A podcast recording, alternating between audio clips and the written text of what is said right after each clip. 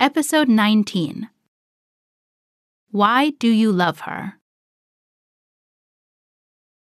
You don't feel good, do you, Ben? No, Luca, you're right. What's wrong? Oh, your girlfriend again. Yep, Why are you still dating her? because I love her. Why do you love her? Well, I love her smile. She's clever and nice most of the time. Why don't you tell her she's making you sad? I'm afraid she will break up with me. Why? Doesn't she love you too? I think she does, but she's so upsetting sometimes. Why is she upsetting?